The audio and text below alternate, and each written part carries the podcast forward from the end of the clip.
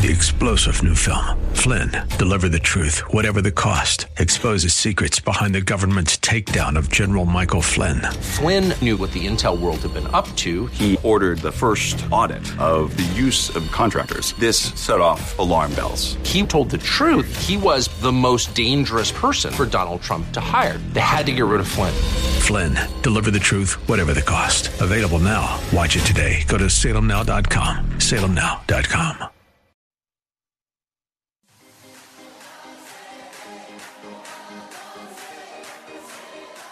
Welcome to Let Us Reason, a Christian Muslim dialogue with host Al Fadi. Let Us Reason is a unique show utilizing theology, apologetics, and evangelism to reach Muslims for Christ by comparing and contrasting Christian and Muslim doctrines. And now, your host, Al Fadi. Well, good morning, everyone. Uh, this is Al Fadi. Uh, hope you're having a fabulous uh, Saturday morning and uh, a fabulous New Year.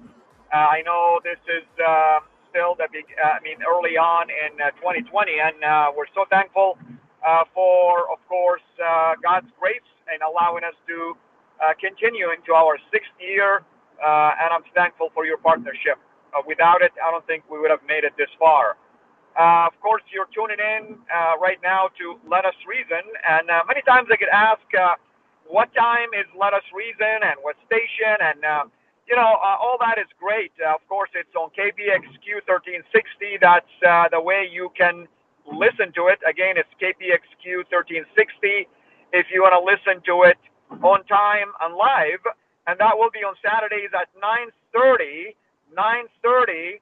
Um, which is uh, uh, typically either Mountain Standard Time or Pacific Standard Time, depending on the time of the year. Nevertheless, you can always go to our website, CIRA International, and that's C as in Charlie, I, C I R A International.com. And there is a section in there called Let Us Reason where you can click on it and it's the archive of all of our previous episodes from the beginning since October 4th, 2014. So this is another way you can access it. You can go to iTunes, you can go to SoundCloud, you can go to Spotify, you can go to Omny Studio. These are just few of the platforms where you are able to find our previous shows and current ones as well.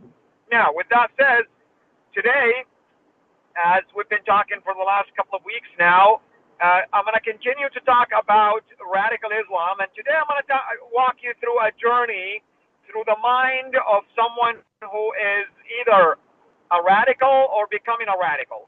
And I'm going to use Saudi as the example. As you know, I'm a former Muslim from Saudi Arabia. Now, let's start with Islam as we know it. It started it in the year 610 AD, where in Mecca, which happened to be in Saudi. So right there we can see a strong spiritual and religious connection between being from Saudi and the fact that Islam originated from one of the holy cities that happened to be housed in Saudi itself, that's Mecca. The first 13 years of Islam, from 610 and 6, until 622 AD, were obviously peaceful or at least filled with warnings only. What do I mean by that? There was no wars, no battles, no uh, attacks on the enemies of Islam, no violence, no commands to fight, no such thing as jihad and warring uh, and waging jihad and uh, holy war, and the list can go on and on and on. Okay? Now, here's why this is crucial. Because many times you're going to hear our wonderful Muslim friends and neighbors going to tell you that Islam is a religion of peace, and if they are going to quote Quranic passages that came during these 13 years, known as the Meccan Quran or the Meccan passages or the Meccan revelation, they're absolutely right. You're not going to find anything in there that is alarming. But the only problem is the last 10 years. You see, Muhammad served as a prophet from 610 until 632 AD. That's 23 years. The first 13 years is what I just described to you as the peaceful time in Mecca. Still, it has warnings warnings of hellfire, warning of punishments in the hereafter, warning of basically not meeting the standards of Allah on Judgment Day, and so on and so forth. But we're talking about future punishment, judgment by God, nothing on the earth itself. Or even if there's any warning that God might punish you on earth, you know how we don't know. It's almost like how He punished you know, Noah's, uh, uh, you know, the, the world in Noah's time, how he punished Sodom and Gomorrah. So it's always like something supernatural, if you wish, but nothing to the extent of using a sword or, or using his own followers to go and kill and behead and uh, viol- uh, do, use violence and intimidation and all, uh, all that kind of stuff. The last 10 years of Islam, the Prophet of Islam migrated from Mecca to Medina. Again, he migrated from Mecca to Medina around 622 AD. And right after he migrated, in fact, before his migration, he made a pact with a uh, number of Arab tribes in Medina and around it.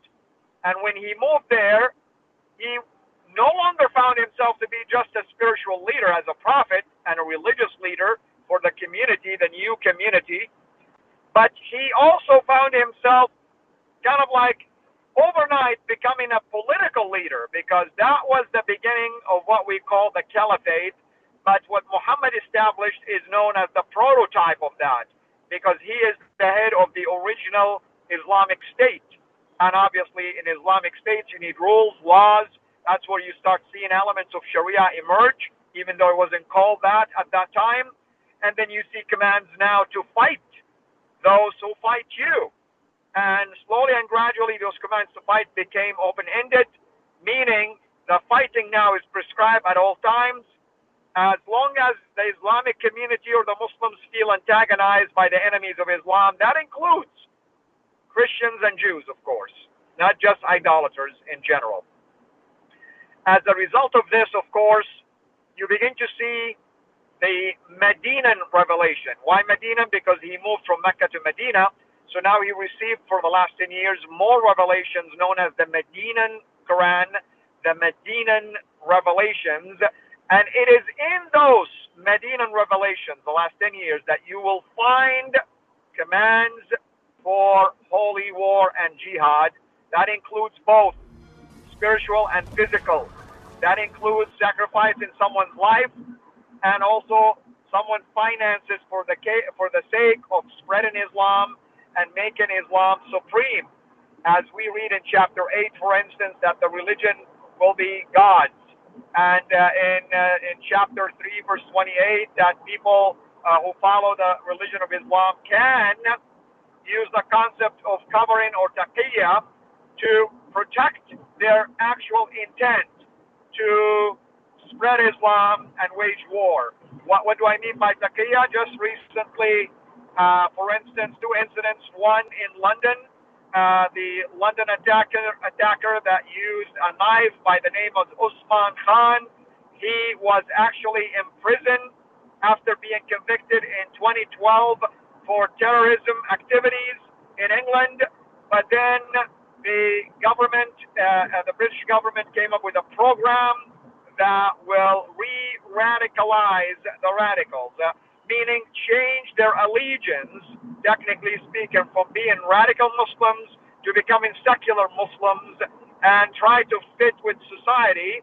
He signed up basically to be uh, one of those that will go through this program, and as a result, he was let uh, was released from jail, went through the program, uh, gave all the indication that he has been re-radicalized and his mind basically changed and apologized for his previous behaviors and his hatred. All of that was a cover-up, taqiyya. And when the moment was right, he went, believe it or not, to a conference that was going to showcase him as a success story. And what does he do? He wears a fake suicide bomb vest and he goes and knifes and kills the person who was heading that program to re-radicalize radical Muslims and the person who basically ran a 10 mile basically to raise money for him to buy him a laptop. That's how he did it to thank that person by killing him. Anyway, so what goes on in the mind of someone from Saudi or someone who is a Muslim when they become radical or they are prone to radical Islam or slowly and gradually begin to develop that affinity for radicalism? Well, here's what happens. They begin to study Islam at a deeper level, study the Quran, come across the fact that the later parts of the Quran, known as the Medina, abrogated, canceled the peaceful passages in the beginning.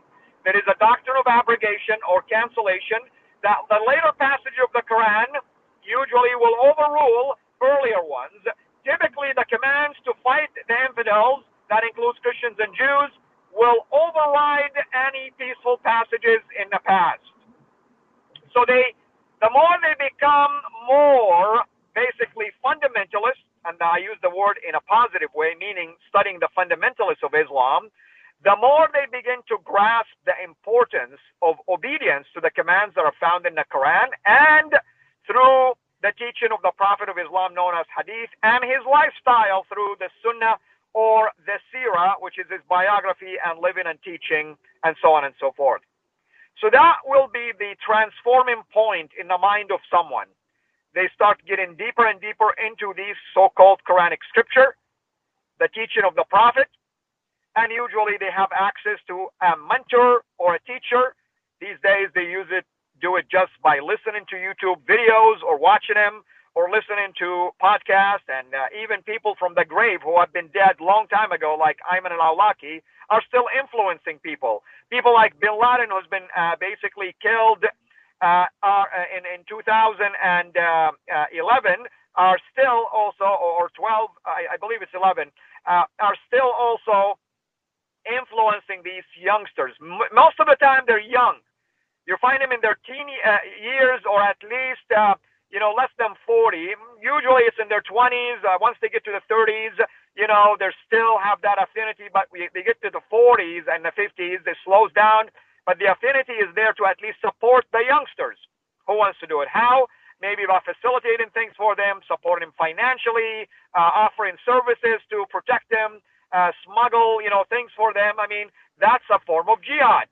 You fight by offering yourself or your finances. And the finances indicate, of course, services in general. So that's what goes on in the mind of a person who's starting to become more radicalized. If they were radical, they become deeper into radicalization, uh, into, uh, uh, I mean, more radicalized, should say, deeper into radical teachings. Or if they've never been radical before, they become slowly and gradually radical. Why do I say this? You hear this all the time. People tell you, but my neighbor, really doesn't like ISIS. He said ISIS doesn't represent Islam. Or my neighbor is a wonderful person. I mean, he doesn't even give me the indication that he's even religious. Bingo. That's the thing. When they're not religious, they're not going to really understand what the religion that they're following is teaching, nor that they're going to comprehend the importance of obedience. Remember, Islam is a religion of works. What does that mean? You obey commands, you earn good deeds, and on Judgment Day, these good deeds will be weighed on a scale before God, who is going to be your judge. And if your good deeds outweigh your bad deeds, then the chances of you making it to heaven are great. Now, I say chances because there is no assurance of salvation in Islam, except, hear me out, except when you're willing to physically fight and die as a martyr. Only then your sins are forgiven, there is no judgment for you, and you will go straight to paradise. Paradise in Islam is the highest level of heaven, and you'll be in the company of the Prophet of Islam and other prophets because Islam teaches that those are righteous people, saints, if you wish, that will be at the highest level of heaven. And in order for the ordinary people, like uh, like you know the ordinary Muslim, to make it that level, they have to do the ultimate sacrifice. And what a better sacrifice for them than to fight and die as martyrs and shed their own blood. The gospel in reverse, folks. The gospel in reverse. Jesus shed his blood for humanity so that by faith in his work, in his grace, you are saved and you will be today. He said, You will be with me in paradise. Look what Satan did, took that and said, No, no, no, no. You got to do it yourself. You shed your own blood. But how do you do this? You have to find a cause to justify you shedding your own blood. It's not a suicide. You're killing the infidels. You get the idea? I hope so. Why do I say this? Because I don't think the West is getting it so far. I don't think the Western governments are getting it so far. I don't think that Western politicians are getting it so far. And even if they are getting it, they're really deceiving their own people by not sharing the truth with them.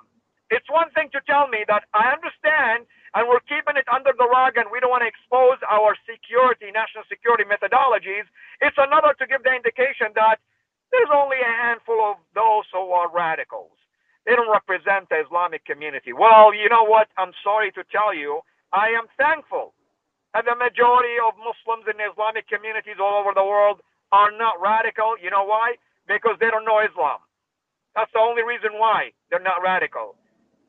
How else can you explain to me that somebody who lived in the UK, who have all the freedom in the world to experience democracy that is not even offered in his own previous country of origin in Pakistan, and he's not even basically allowed the freedom of religion and freedom of opinion and choice and speech under Sharia law, how else can he be ungrateful and disgraceful in his action?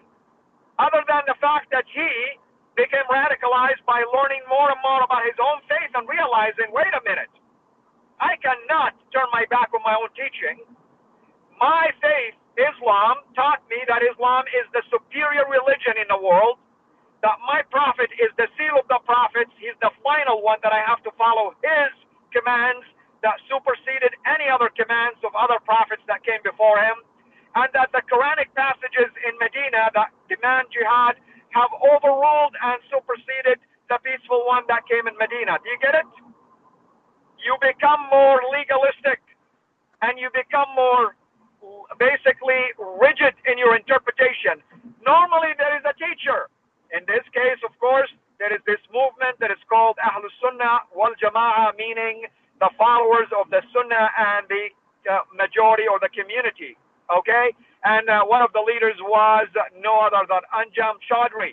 Anjem Choudary, you can Google him, by the way. You'll watch many of his YouTube. The guy is very honest. He'll tell you Islam will not be a peaceful religion until it becomes the only dominant religion in the world. Until then, they have to wage war against the enemies of Islam. The guy will tell you this. I mean, if you don't believe me, go and Google Anjem Choudary interview with Sean Hannity and Fox News. Or, right, Anjem Choudary, Islam is a religion of peace. And see the interview for yourself. It was an interview, at least one of many, with Fox News and others, but this particular one was with Sean Hannity. And Anjem always, I mean, he made uh, basically Sean Hannity fume one time because he was saying boldly, listen, Islam, yes, it's a religion of peace, but it will not be peaceful, and you will not, as a society and humanity and in the world, experience the tangible evidence of the peace of Islam until you submit to Islam, until Islam becomes the supreme, basically, religion. And that's, my friends and my brothers and sisters, the core problem. That's what goes on in the mind of a radical. They begin to understand they have a mission, and the mission is to first and foremost to obey 100% with full submission. Islam means submission. The teaching of the Quran, that's the teaching of God. Allah, the teaching of the Hadith and the Prophet, that's the teaching of Muhammad. And follow the example of Muhammad and his companions in the early days of Islam and the history of Islam, how Islam spread, dominated the world, and the history of the caliphate that ISIS came to basically rejuvenate and reignite. All that to say is that when a person begin, a Muslim person, I should say, begin to think this way, or a convert to Islam is taught along these lines, we are in deep trouble. Houston, we have a problem. Why? Because that person is grasping importance of physical jihad. Why? Because they want to spread the cause of Islam. They know by acting that way, they bring the spotlight not on just on their action, but the spotlight on Islam itself and the fact that it is behind us. And the more radical actions take place, the more people join in. They're not actually dropping out of the race, they're joining in. And look at what's going on lately. Many of them, starting from the days of ISIS in 2014, recruiting youngsters from Canada, from Belgium, from Europe, from England, from France, from all over Europe, from Sweden. All of them lived under democracy. Some of them are born there. Some of them are second and third generation. Yet they ignored all of that for the sake of their faith. And they studied, learned, and realized the only way to heaven is to be obedient to the teaching of God. And we're living in a foreign nations. They are oppressing us. They're not allowing us to practice Sharia law. They're not allowing us to openly share Islam and make it the supreme religion. Therefore, they're antagonizing us. They're the enemies of Islam. They are worthy to be fought against and killed. Now, what about ISIS fighting other Muslims? Because in the mind of ISIS, those Muslims were mediocre Muslims. They are nominal Muslims. They're no Muslims at all. So it's no problem for ISIS to consider these Muslims to be infidels anyway. A real Muslim is the Muslim that goes along the line of ISIS and the model of the prophet that was set to them in the 7th century, 1400 years ago. You understand what's going on here? I lived all of that myself. I was going through that trajectory of radicalization. I understood clearly what goes on in the mind of these people who act this way, like the Saudi soldier who was at the Naval Aviation Station in Pensacola, Florida recently, who basically shot some of his classmates, killing three of them and injuring and wounding seven others, and, and he was killed. Why would he do something like this? You're going to tell me, well, man, I mean, the Saudi government is modernizing right now. I mean, uh, uh, there is a movement right now to uh, become more and more open-minded, uh, you know, open market to Westerners, giving, you know, visas for tourists, uh, allowing women to drive. That's true. If you ask him, if you bring this guy back from the dead and say, why did you do this? I mean, uh, how come uh, you are going in that direction? Saudi is open-minded. You, they send you to the U.S. to train and benefit from this uh, cooperative program with the U.S. government. You say, you know what? The U.S. government is an evil Christian nation supporting Israel, and our government in Saudi is already succumbing to the pressure from the Westerners, and therefore they're becoming no Muslim government at all. In other, in his mind, the Saudi government today doesn't represent Islam. You don't believe me? Just watch how many of these attacks gonna start taking place. And this particular, these particular attacks, by the way, are in retaliation of taking out al-Baghdadi, of course. Nevertheless, I'm telling you folks, we got our work cut out for us. So what's the solution? What's the solution to re-radicalize a Muslim mind? Very simple. One word. The gospel. One phrase. The gospel message. One verse. I am not ashamed of the gospel, for it is the power of God unto salvation. That's the solution. The church have to step up to the plate. I've been preaching the idea that there are so many Saudi students in our campuses in the U.S., and we need more and more people to reach out to them, just like a simple family reached out to me. This is how we convert people from becoming radicals uh, for evil to radical for Christ and sharing the truth with their family and community. That's how you do it, folks. That's the ultimate, basically, solution. And I want to quote, uh, you know, a phrase that I love from my dear brother Sam Shamoun. Uh, here's what he says No army in the world can defeat this ideology except the gospel of Christ. The gospel of Christ is the solution. My time is up. We'll continue with this discussion, but for now, I encourage you, of course, to go to our YouTube channel and subscribe. It's CIRAInternational.com. Become a giver and a supporter through Patreon, Patreon, or through uh, PayPal. Until we meet again, have a blessed day.